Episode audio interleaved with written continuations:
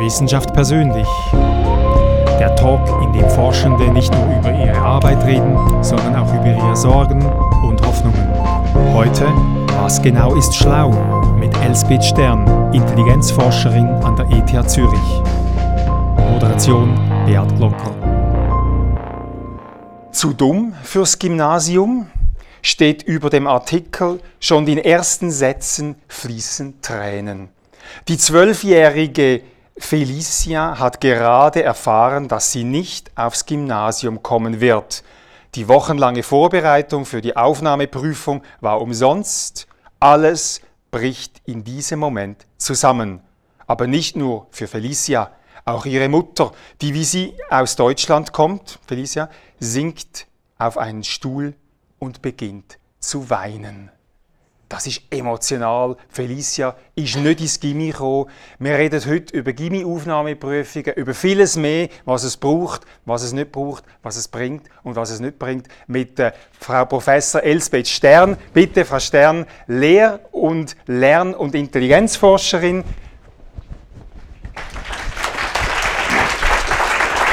Hallo. Frau Stern.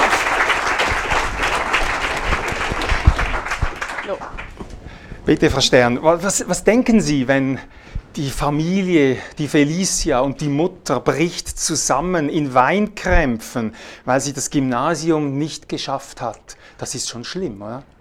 Ja, das ist die Frage, wie man eben wirklich Misserfolge aufnimmt. Es ist nicht schön, aber wir müssen alle im Leben mit Dingen leben, die wir gern gehabt hätten. Die Welt geht nicht unter und ich halte es nicht für richtig, dass die Mutter auch noch weint.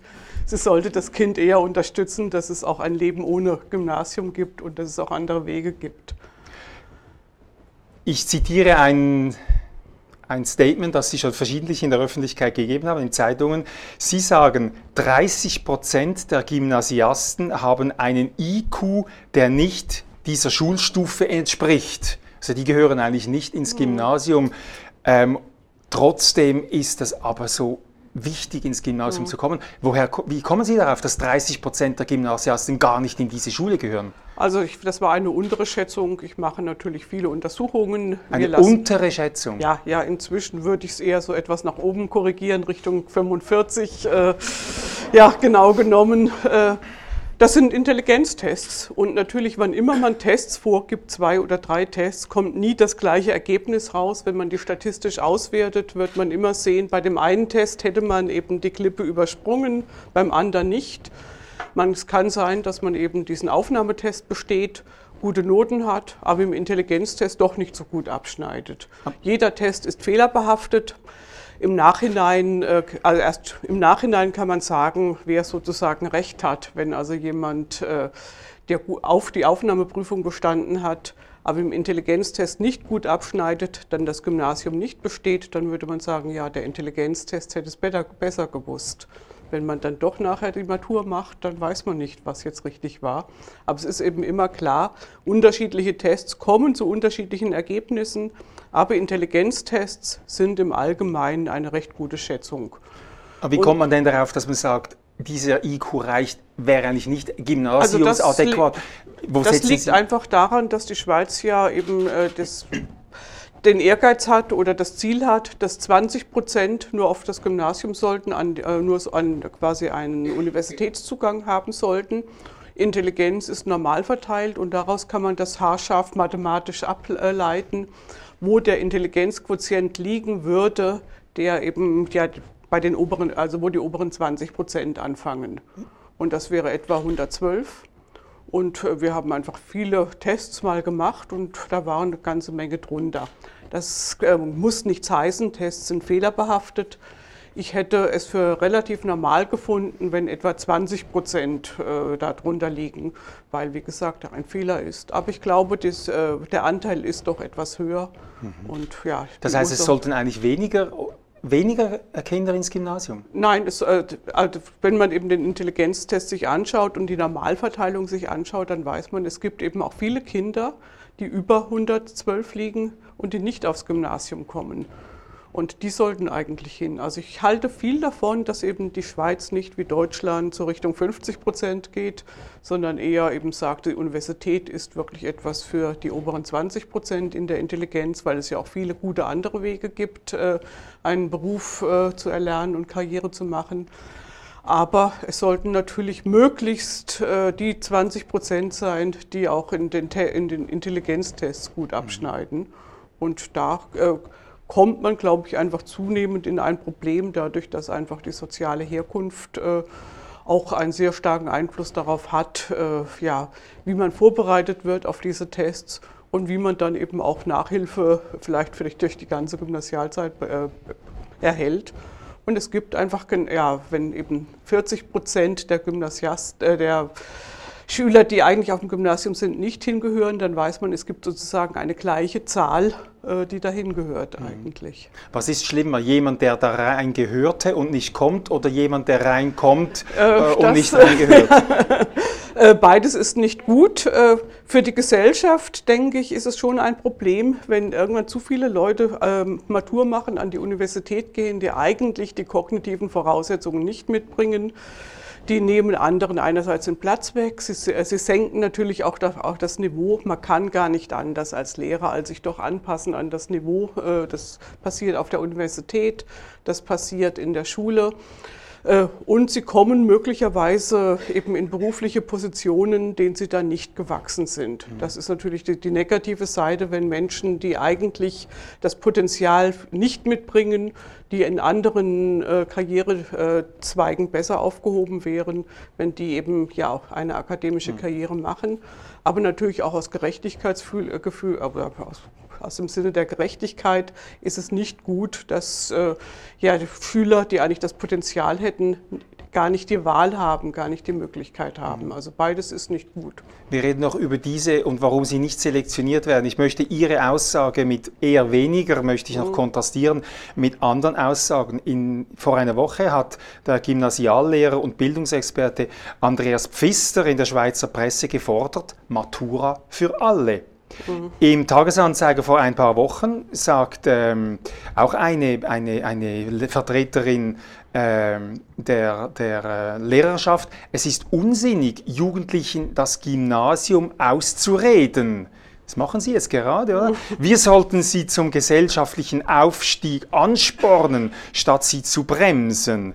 Und in ein weiteres Zitat von auch Bildungsexperten, Nicht-Gymnasiasten, also die, die es nicht schaffen, leiden unter Komplexen, weil sie es eben nicht geschafft haben. Also jetzt kommen Sie und sagen, es sollten weniger gehen, aber alles deutet darauf hin, dass man einen Komplex hat, wenn man es nicht schafft, dass es Lehrer gibt, Bildungsexperten, die fordern Matura für alle.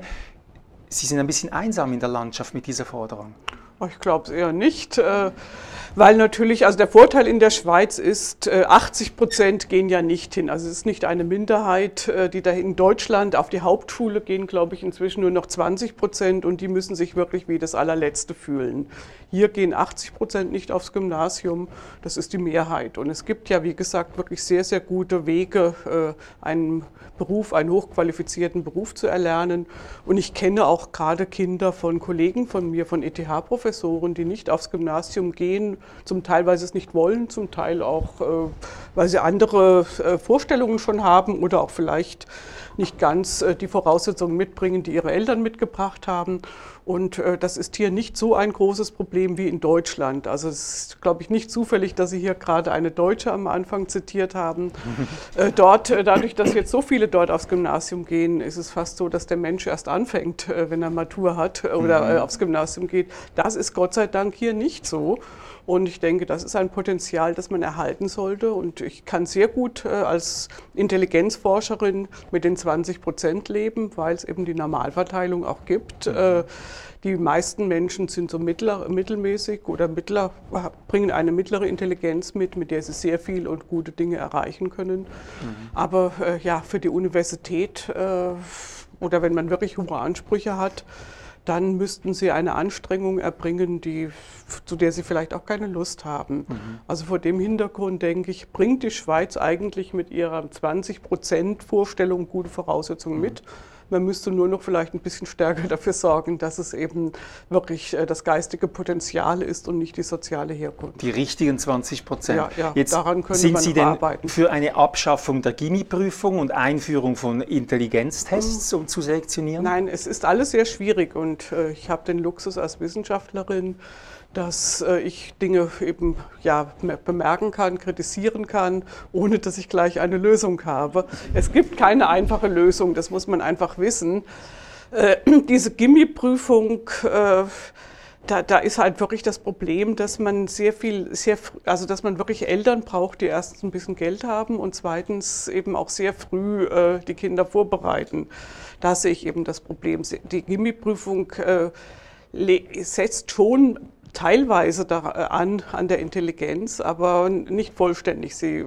Und viele intelligente Schüler gehen auch erst gar nicht an die Gimmi-Prüfung. Das habe ich auch einige Daten, die dafür sprechen. Also von daher halte ich es für problematisch, sich so einseitig auf die Gimmi-Prüfung zu konzentrieren.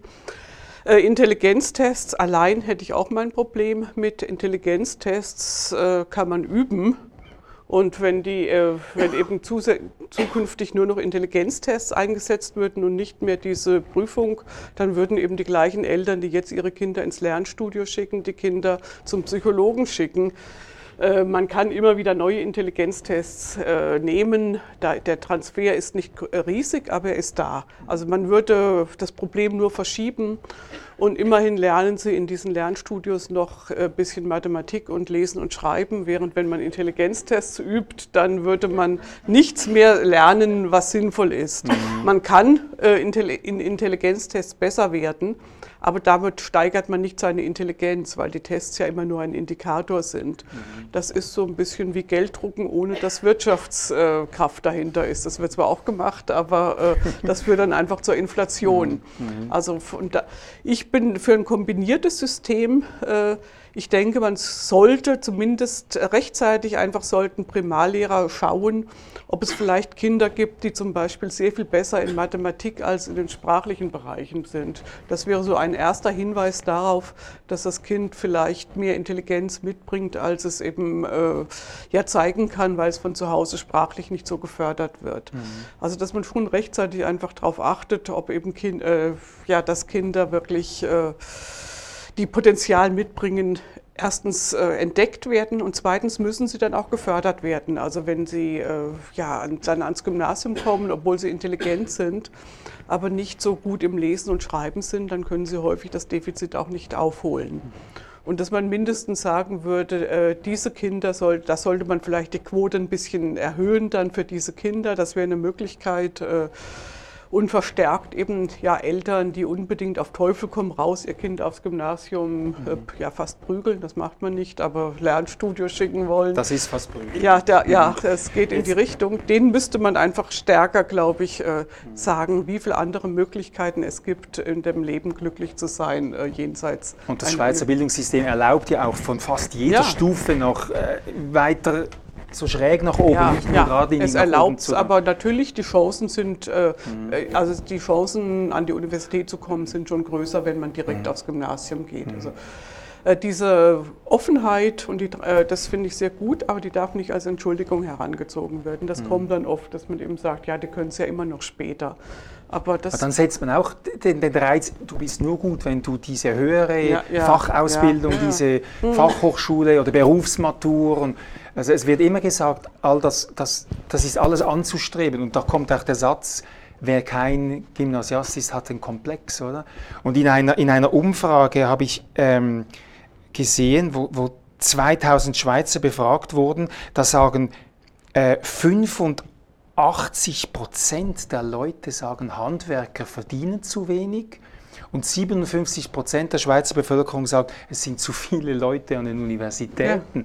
Also es ist schon ein seltsames Ungleichgewicht zwischen wonach man strebt und was eigentlich gesellschaftlich gefordert wäre. Ja, und es gibt ja auch wirklich sehr viele anspruchsvolle Berufe, Handwerker gehören dazu, wo man wirklich besser ist, wenn man rechtzeitig einen anderen Weg geht. Also Intelligenztests. Alle unsere Gäste bringen ja drei Dinge mit, ein Gegenstand, ein Bild und eine Musik. Und bei Frau Stern beginnen wir mit dem Gegenstand. Es ist ein Heft, aber das hat es in sich. Es ist ein Intelligenztest. Ich weiß nicht, wer von Ihnen schon einen Intelligenztest gemacht hat. Wir verschonen Sie natürlich jetzt, keine Angst. Aber wie sieht ein Intelligenztest aus? Können Sie uns das mal ein bisschen... Also das ist ein nicht sprachlicher... Halten Sie es so, dass es vielleicht auch die Kamera dann noch sieht? Können Sie es sehen? Ja, so? Genau. Ja, sehr gut. Das ist der Wiener Matrizentest. Das ist ein nicht sprachlicher Test, wo man einfach Muster ergänzen muss, die nach einer bestimmten Regel aufgebaut sind. Und diese Regeln, die können immer komplexer werden.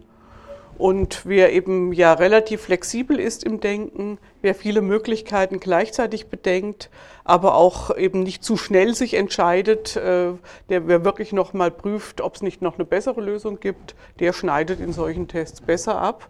Und das sieht alles sehr artifiziell aus jetzt, aber man findet tatsächlich immer wieder, dass die Leistung in einem solchen Test, dass die mit vielem, was in unserem Leben wichtig ist, zusammenhängt. Das sind vor allem Zeichnungen, oder? So geometrische Figuren. Es gibt sehr viele unterschiedliche Intelligenztests. Das sind tatsächlich Zeichnungen, geometrische Figuren. Die bringen vor allen Dingen, sind die geeignet. Erstens sind sie sprachunabhängig, das heißt, man könnte auch Einwandererkinder damit gut testen, die eben die deutsche Sprache jetzt hier in diesem Sprachraum nicht so perfekt beherrschen. Und sie würden auch besser noch als sprachliche Intelligenztests vielleicht die tatsächlichen geistigen Kompetenzen von Kindern aus bildungsfernen Schichten offenlegen. Jetzt, Sie haben ja solche Tests gemacht, darum kommen Sie auch auf die Zahl 30 oder eben vielleicht sogar 45%. Und da haben Sie festgestellt, dass Kinder, die einen Intelligenzquotient haben, eben der nicht dem Gymnasium entspricht, aber aus besseren Schichten, der Vater, Mutter sind vielleicht schon Akademiker, eher ermutigt werden, ins Gymnasium zu gehen, und gerade auch Einwandererkinder, die einen hohen Intelligenzquotient haben können, oder Kinder aus handwerklichen Kreisen, nicht ermutigt werden. Ist es denn die Schuld der Lehrer, dass sie die falschen Kinder ermutigen? Also dadurch, dass natürlich hier der Ehrgeiz ist, dass nur 20% hin dürfen, werden natürlich nicht mehr so viele Kinder ermutigt. Also die Schweiz hat ja auch, zwar nicht in dem Maße wie in Deutschland, aber sie hat natürlich auch Bildungsexpansion erlebt. Also vor 40 Jahren sind wahrscheinlich 10% oder 5% der Leute aufs Gymnasium gegangen. Da ist man vielleicht nochmal auf diese Lehrerbildungsstätte, das Gymnasium des armen Mannes, wie es hieß, gegangen. Aber die Zahl ist ja auch gestiegen, und damals hatten es die Lehrer natürlich noch leichter. Da war es schön, einfach Kinder zu entdecken aus Familien, die nicht Akademiker waren, und zu sagen, dieses Kind ist geeignet, es sollte gehen. Und da irgendwann war das Boot voll. Hier war es bei 20% voll, in Deutschland ist es jetzt eher bei 40% bis 50% voll.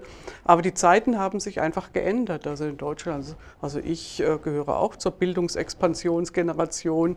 In meiner Generation wurden Kinder, zwar noch nicht in dem Maße wie heute, aber die gut in der Schule waren, wurden wirklich von den Lehrern ermutigt, weil man immer mehr hinschicken wollte. Aber inzwischen ist das Boot voll, und da ist einfach das Problem, dass die Kinder, die aus Familien kommen, wo die Eltern eben schon einen Universitätsabschluss haben, die haben eben, ja, da wird mehr getan, und die nehmen den anderen, wenn sie nicht die Intelligenz mitbringen, einfach den Platz weg. So wie findet man denn die Richtigen? Ja, wie gesagt, schon einfach eine Mischung, also eine Beobachtung, wie gut, also Schulnoten, Schulleistung ist schon ein guter Indikator.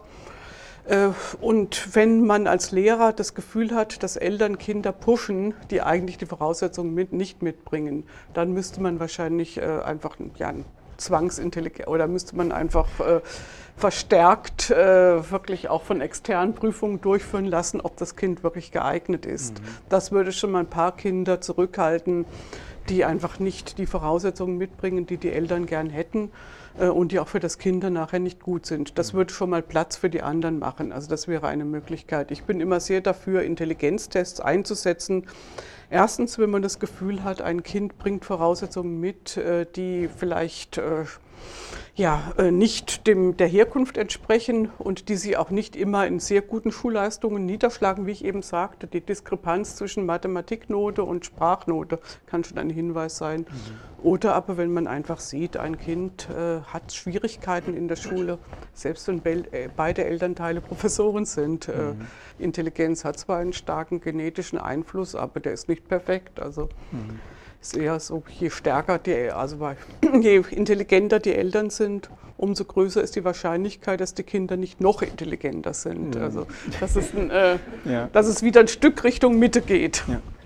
Jetzt, Sie haben Psychologie studiert, mhm. Heute sind Sie als Lehr-, und Intelligenzforscherin tätig und in einem Bericht über Sie habe ich gelesen, Sie hätten schon in der Schule eigentlich wissen wollen, ob man Intelligenz messen kann. Schon als Studentin hätte Sie immer fasziniert, dieser Begriff Intelligenz. Was ist daran so faszinierend?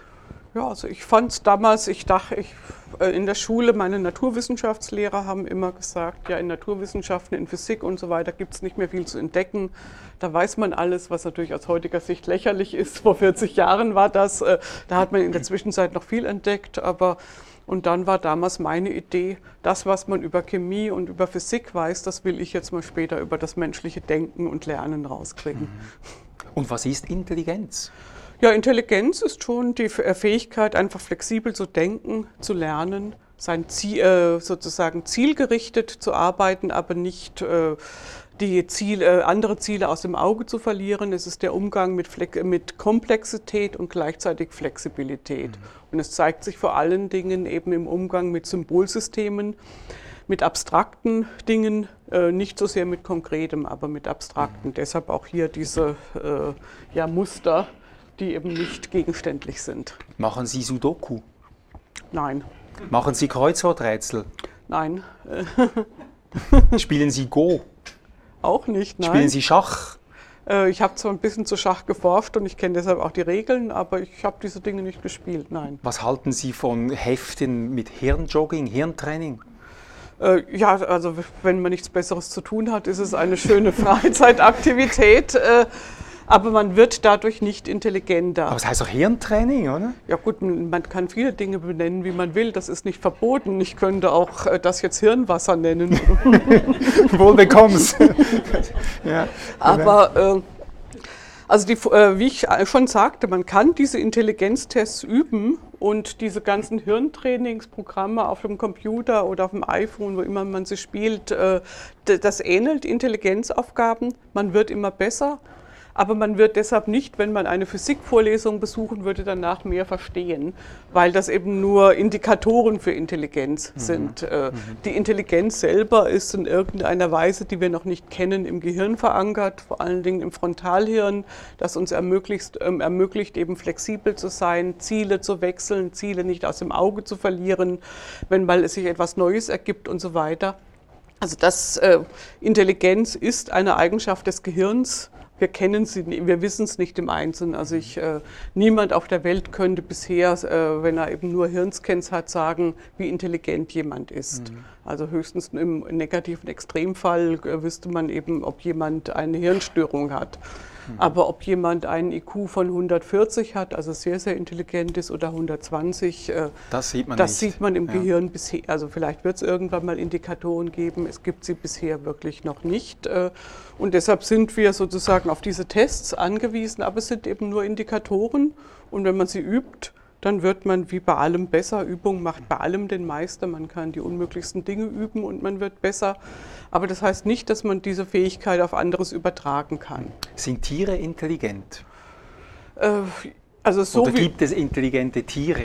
Sagen wir mal, so wie wir jetzt in der Kognitionspsychologie Intelligenz definieren, eher nicht, weil Tiere eben nicht dieses Zielgerichtete haben. Aber es gibt doch das Experiment mit dem Schimpansen, dem hängt man eine Banane zu hoch, gibt ihm einen Bock zum Draufstehen und einen Stecken zum Greifen und er kommt auf die Idee, dass er das machen muss. Ist das nicht Problemlösung? Das ist Problemlösen, aber selbst Menschen, die jetzt eher nicht im oberen Bereich in der Intelligenz sind, die würden diesem Schimpansen sehr schnell überlegen sein. Also natürlich findet man auch bei Tieren Unterschiede. Man findet manchmal, dass Tiere Erstaunliches können.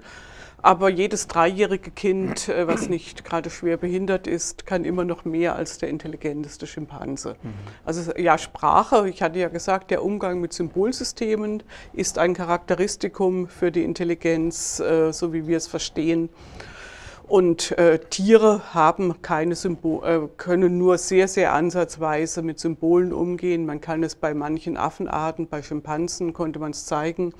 Aber das ist so rudimentär, dass, wie gesagt, das zweijährige Kind dem intelligentesten Schimpansen überlegen ist. Okay. Klar. Sie orten auch noch Defizite nicht nur bei der Auswahl der richtigen Kinder fürs Gymnasium, Sie orten auch ein Defizit bei der Förderung der ganz Guten. Mhm. Und Sie haben einmal gesagt, in der NZZ haben Sie einen Artikel publiziert, wo Sie sagen, Exzellenzförderung ist keine leichte Aufgabe, und Sie vergleichen es mit Sport und Musik. Mhm. Wo eben diese Exzellenz gefördert wird, und bei schulischen Leistungen, bei Intelligenz eben nicht. Wo liegt genau das Problem da? Die haben doch die Universität, die ganz gescheit, ne? Also erstmal ist natürlich schon das Problem, wenn eben aufs Gymnasium nicht immer nur die Allerintelligentesten kommen, hatte ich schon gesagt, geht das Niveau runter. Man kann das nicht anders als Lehrer. Man muss natürlich sich ein bisschen anpassen.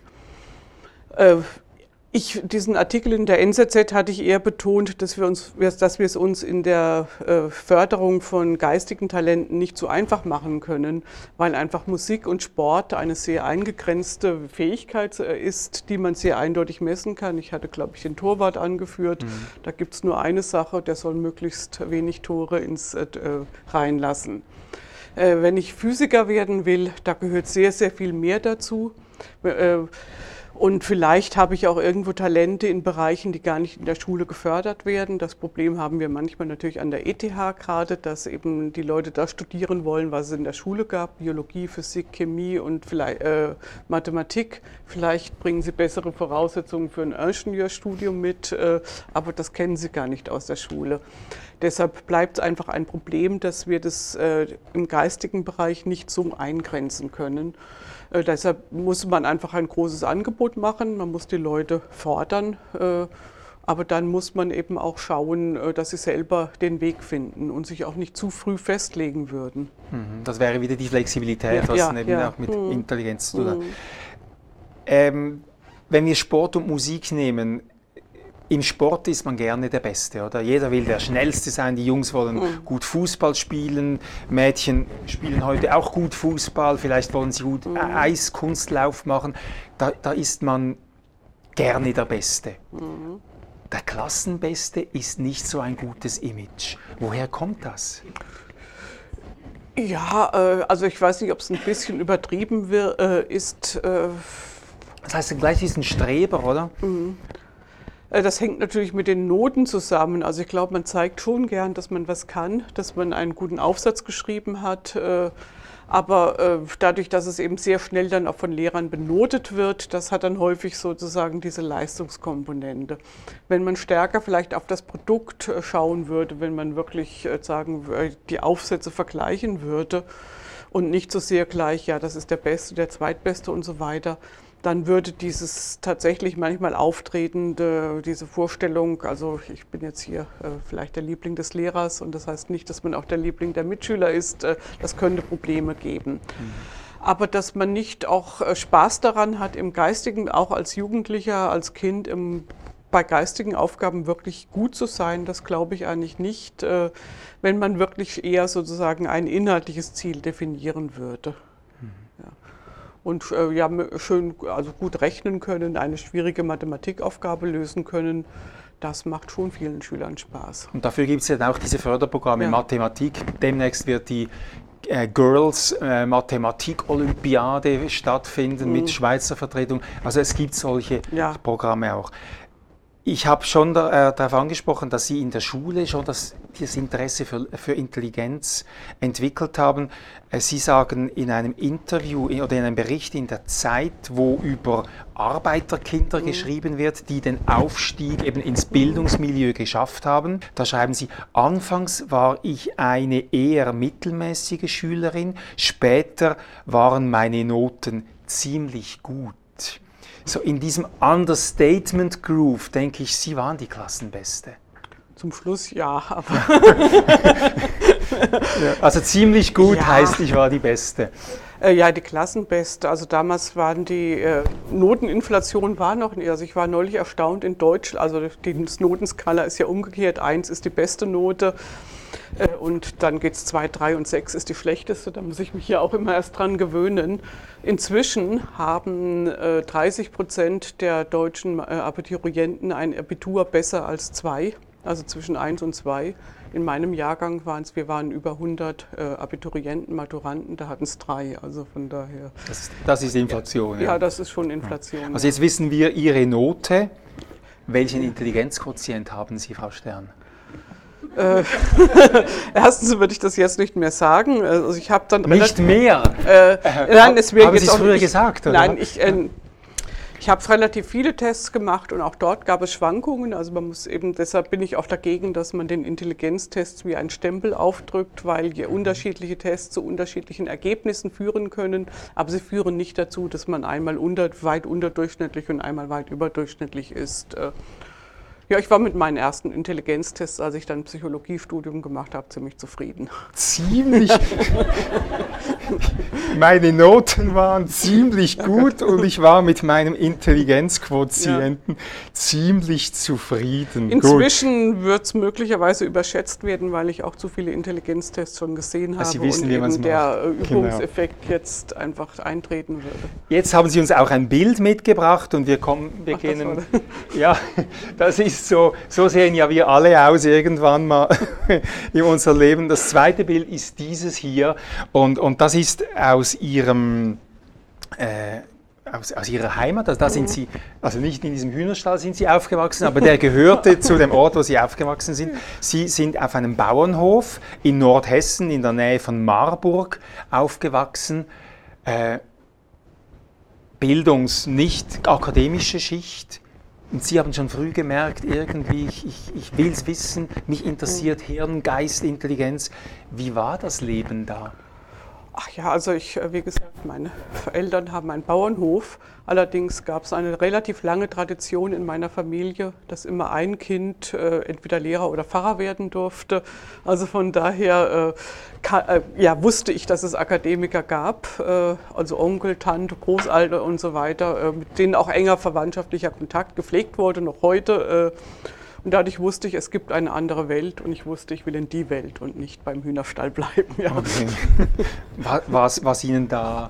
Es sieht ein bisschen leer aus da. War es langweilig oder wie war es? Nein, das nicht. Also hat mir meine Mutter dann irgendwann erklärt.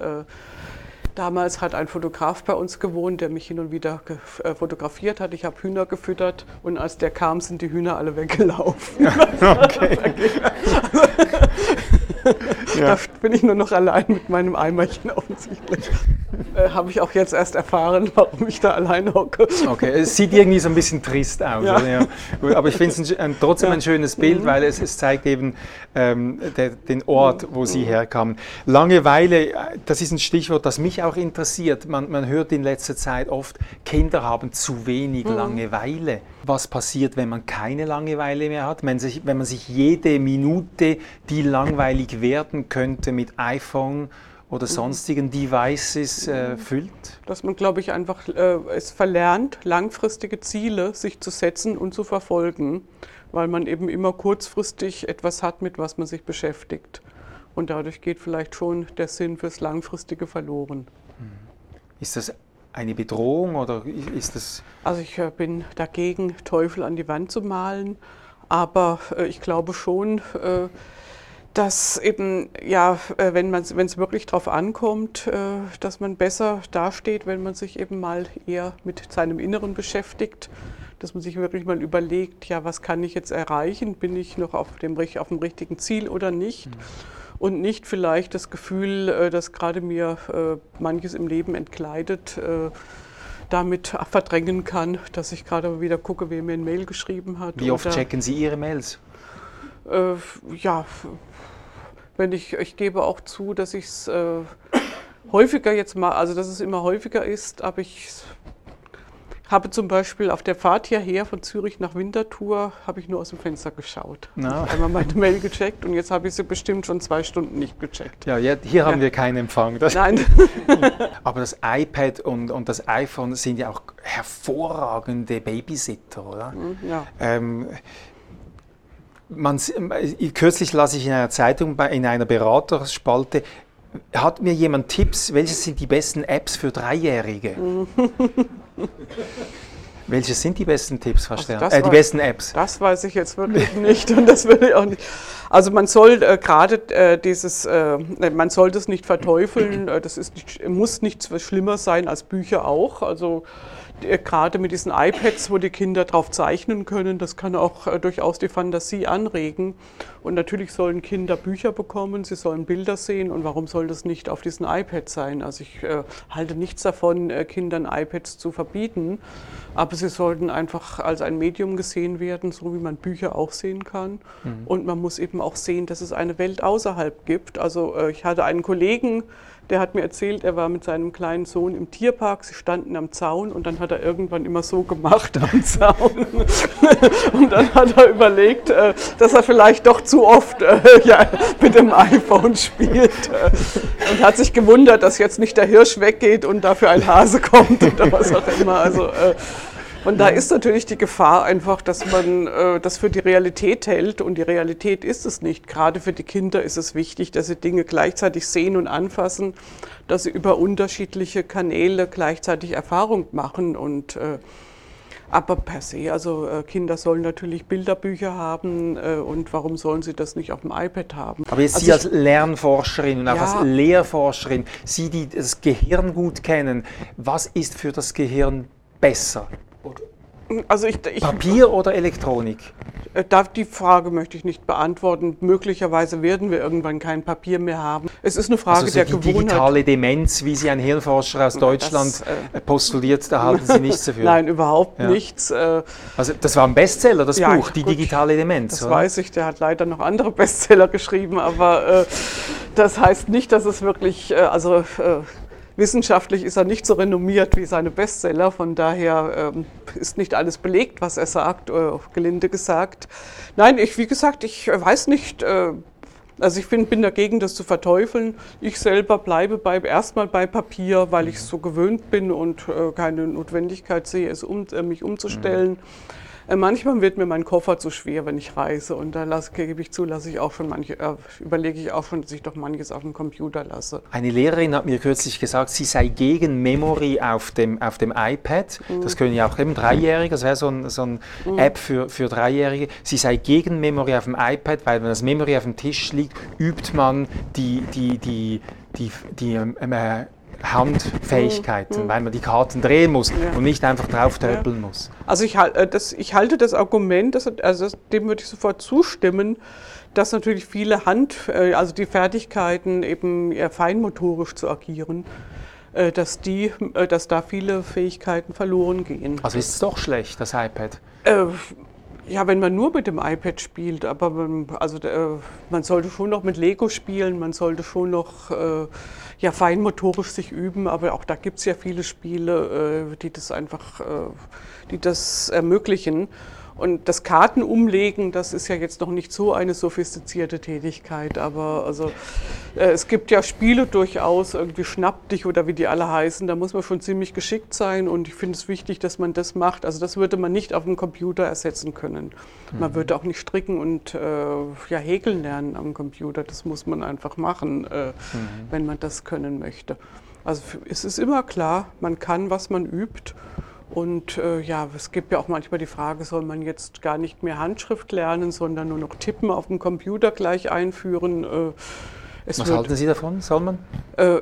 Es würde eine sehr, sehr wichtige kulturelle Fähigkeit verloren gehen. Ob das die Hirnauswirkungen hat, also das halte ich für übertrieben, dass das Gehirn dadurch schrumpft, das glaube ich nicht.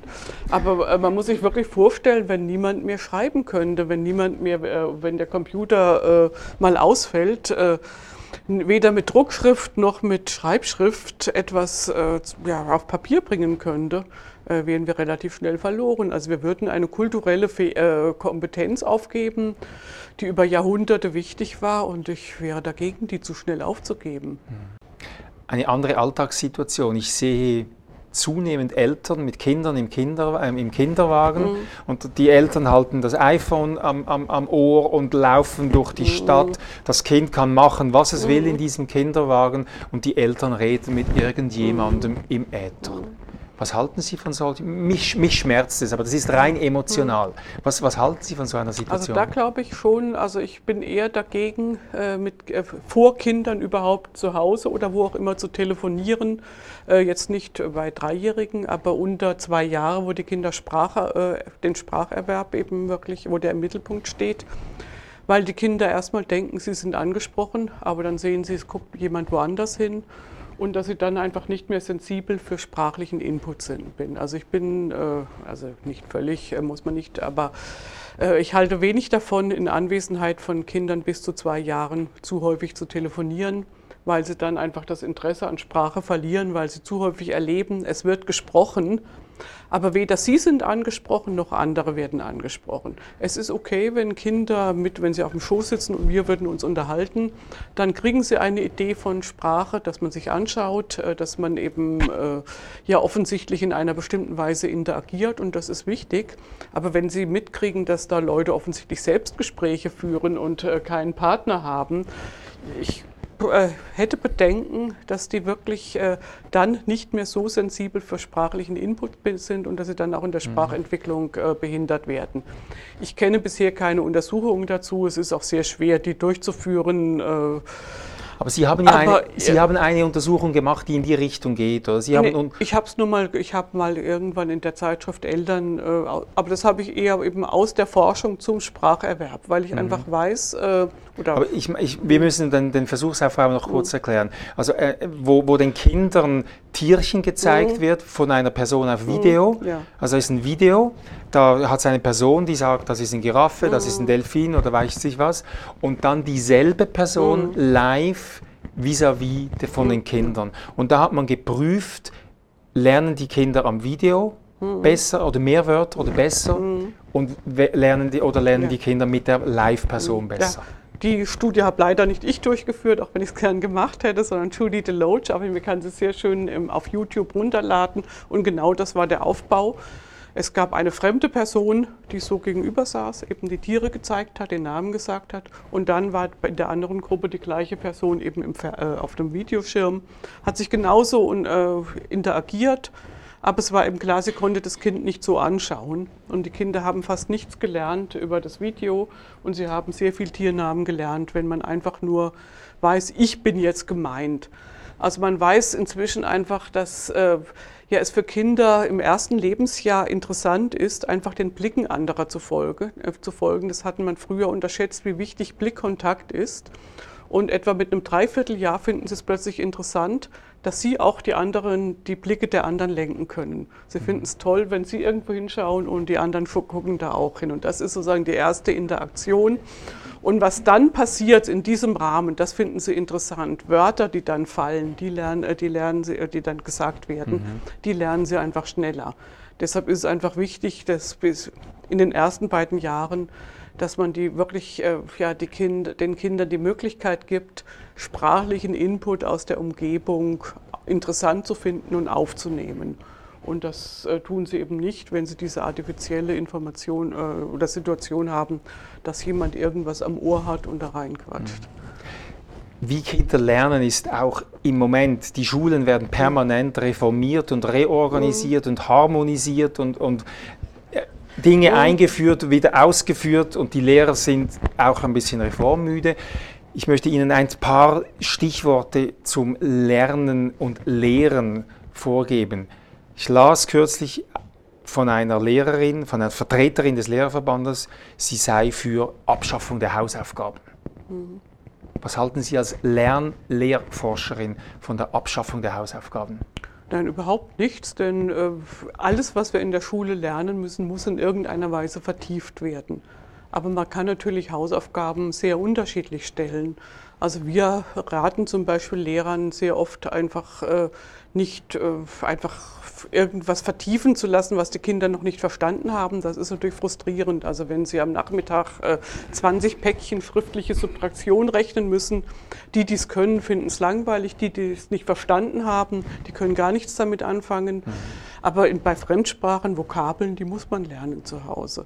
Man kann, also es ist immer die Frage, was man für Hausaufgaben stellt und wie man sie nachher nutzt. Also man muss sie natürlich nachschauen, man muss damit umgehen. In Physik zum Beispiel raten wir Lehrern, dass sie als Hausaufgabe geben, ja, welche Wörter habe ich noch nicht verstanden, die ich heute gehört habe, Kraft, Druck oder was auch immer, was soll mir der Lehrer nochmal erklären?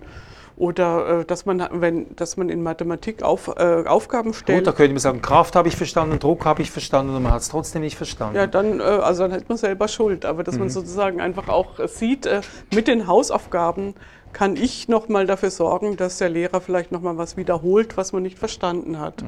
Wenn man Hausaufgaben auf diese Weise nutzt, dann sind sie sehr wichtig. Mhm. Die Schüler müssen sehr früh die Erfahrung machen, dass sie verantwortlich sind für das Lernen. Und dass eben ja in der Schule Anregung gegeben wird, aber dass es immer vertieft werden muss, dass man es immer überdenken muss. Also es ist immer die Frage, wie stelle ich die Hausaufgaben, aber dann gehört es wirklich auch gerade zum eigenverantwortlichen Lernen dazu und das kann man ab der ersten Klasse machen, dass man eben weiß, ich muss irgendetwas vertiefen, nacharbeiten oder was auch immer. Sind Kinder morgens um 7 Uhr schon aufnahmefähig? Da gibt es große Unterschiede. Das ist auch eine große Frage. Also die große Frage, ob man nicht Schule später beginnen soll, weil es eben immer noch das industrielle Zeitalter, als die Eltern um 6 Uhr in der Fabrik sein mussten.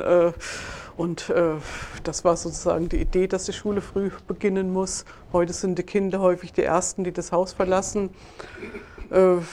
Also ich glaube, spräche vieles dafür, wenn man einfach die Schule insgesamt offener gestalten würde. Dass Schule ein Ort ist, wo man hingeht, aber dass es nicht um 7 Uhr oder auch nicht um 8 Uhr mit der getakteten Stunde losgehen kann. Weil ich halte es auch für sinnvoll, dass Kinder in der Schule irgendwo einen Platz haben, wo sie hingehen können und auch dort verstärkt eigenverantwortlich lernen können.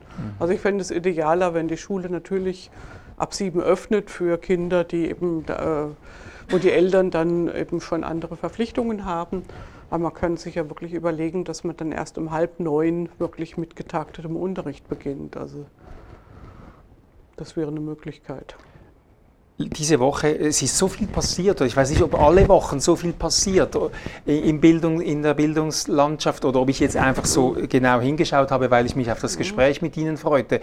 Letzte Woche hat Silvia Steiner, die Bildungsdirektorin des Kantons Zürich, eine erneute Reform angekündigt und als eine Leistung in dieser Reform wird gewertet, dass jetzt der Französischunterricht ein Jahr später beginnt. Also Englisch beginnt immer noch, wie es war. Und Französisch wird ein Jahr nach hinten geschoben und das wird jetzt als Reform gefeiert. Gibt es denn nichts, was die Lernforschung den Politikern sagen könnte, hey, ab diesem Zeitpunkt ist es sinnvoll mit Fremdsprachen, mit einer oder mit zwei Fremdsprachen? Warum überlässt man das der Politik, um Politik zu machen? Ja, eigentlich... Also man muss schauen, wo kann die Lehr-Lernforschung etwas sagen, wo gibt es Ergebnisse, wo muss man einfach politische Entscheidungen machen. Und ich kenne die Aber eine Stunde früher oder später Französisch ist doch kein politischer Entscheid. Ein Jahr, also ich meine, ein Jahr, sorry, ja.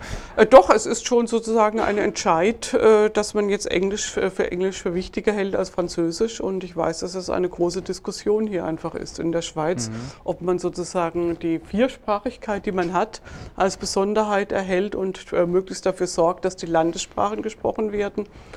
Oder ob man eben, wie die ganze Welt, eben nur noch schlechtes Englisch spricht. Und also ich mag dieses Buch sehr gern, 4 Sprachen, ein Zerfall, wo man wirklich, und ich kann das nachvollziehen, sagt, die Besonderheit in der Schweiz, dass man eben in so einer kleinen, geografisch so einer kleinen Region 4 Sprachen hat, dass man das nicht stärker nutzt, das kann man für ein kulturelles Problem halten, aber es ist keine, also das ist eher eine normative Entscheidung und keine jetzt, die, wo ich als Lehr-Lernforscherin kann ich nicht sagen, was ist besser, Englisch oder Französisch zu lernen.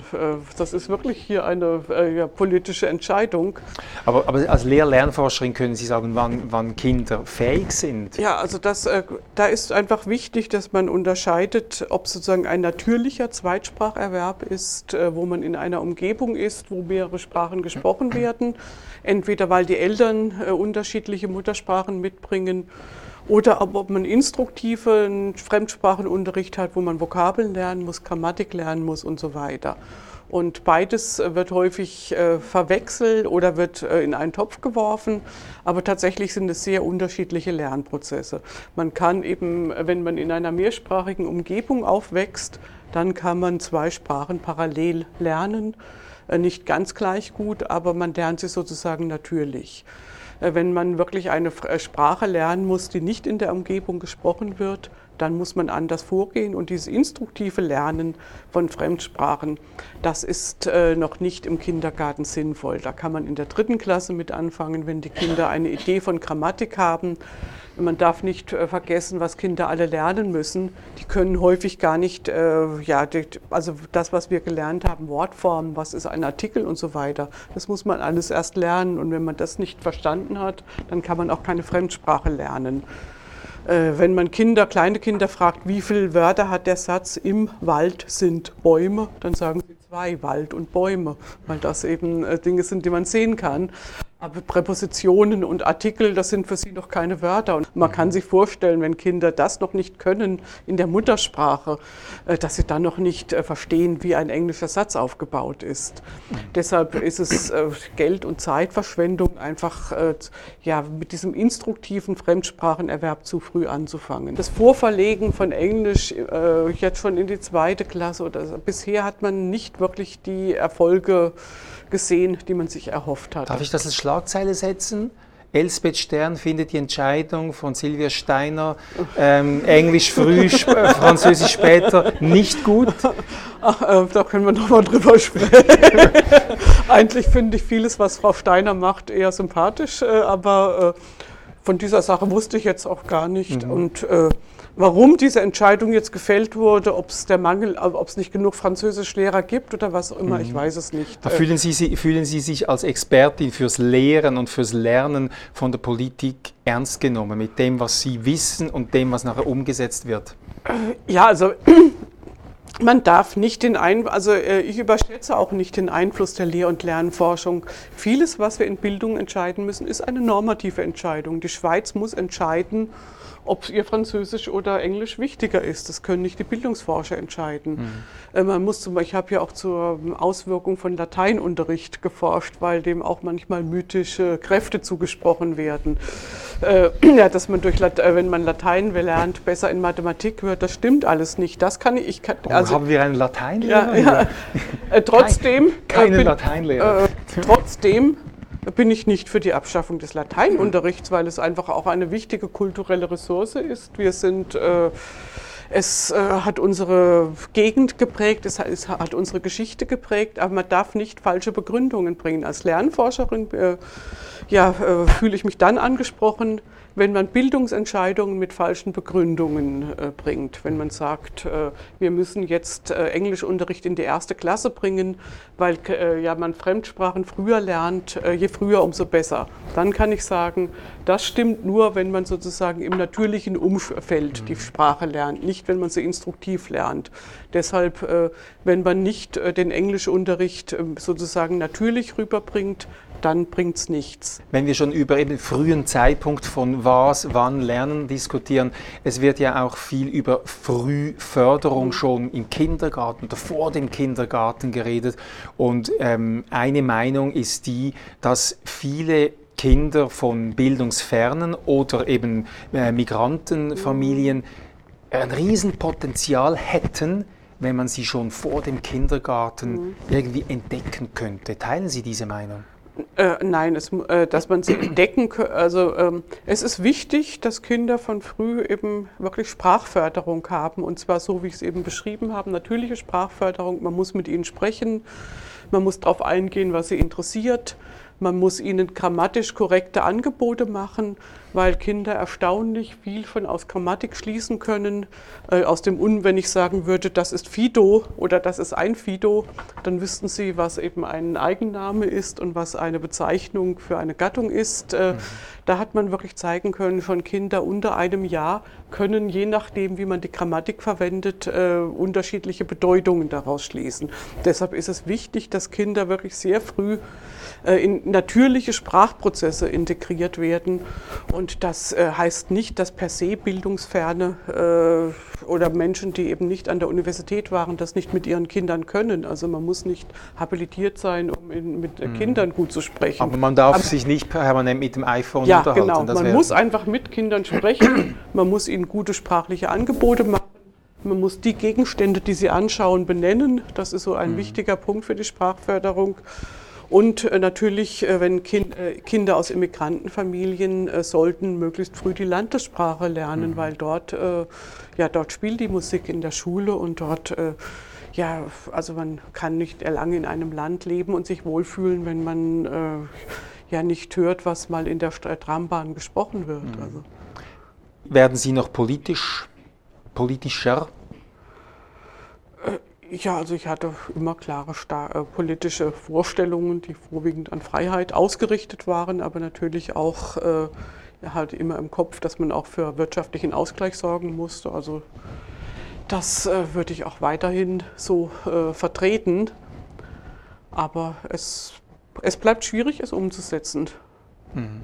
Also kommt nicht die Politkarriere der Elsbeth Stern noch auf uns zu? Ach nein, ich glaube, da bringe ich nicht die richtigen Voraussetzungen. Sie sind ja schon in der Schulkommission in Uster, oder? Also ja. So ein kleiner politischer...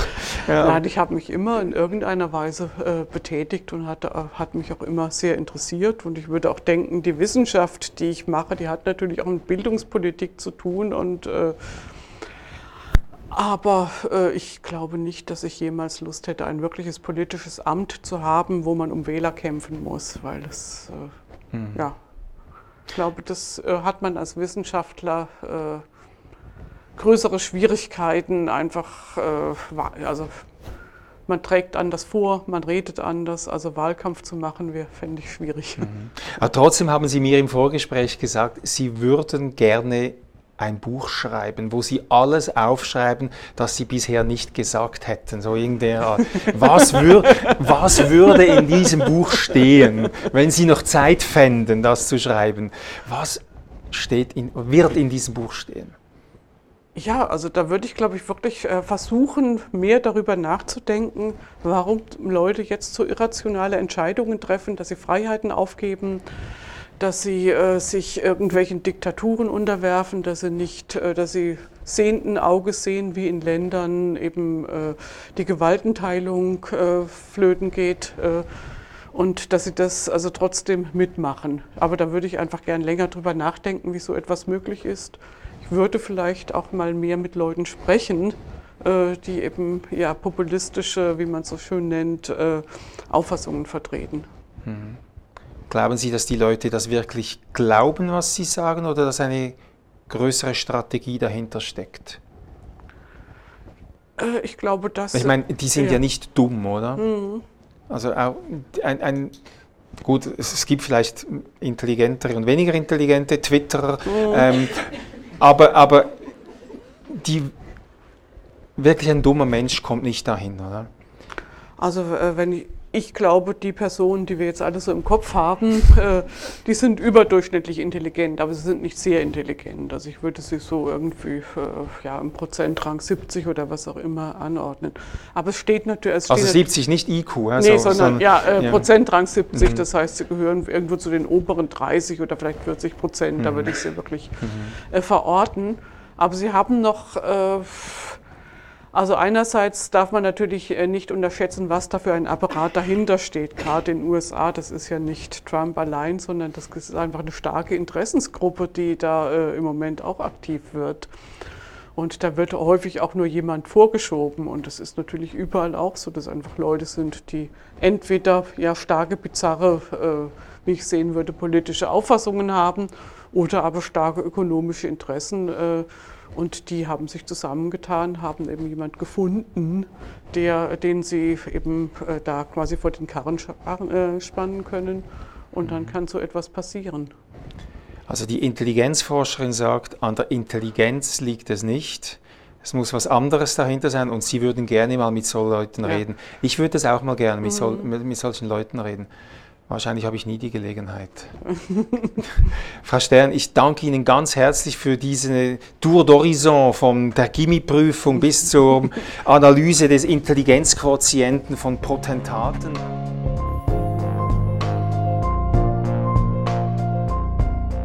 Könnten Sie noch etwas sagen zu Intelligenz und Kreativität?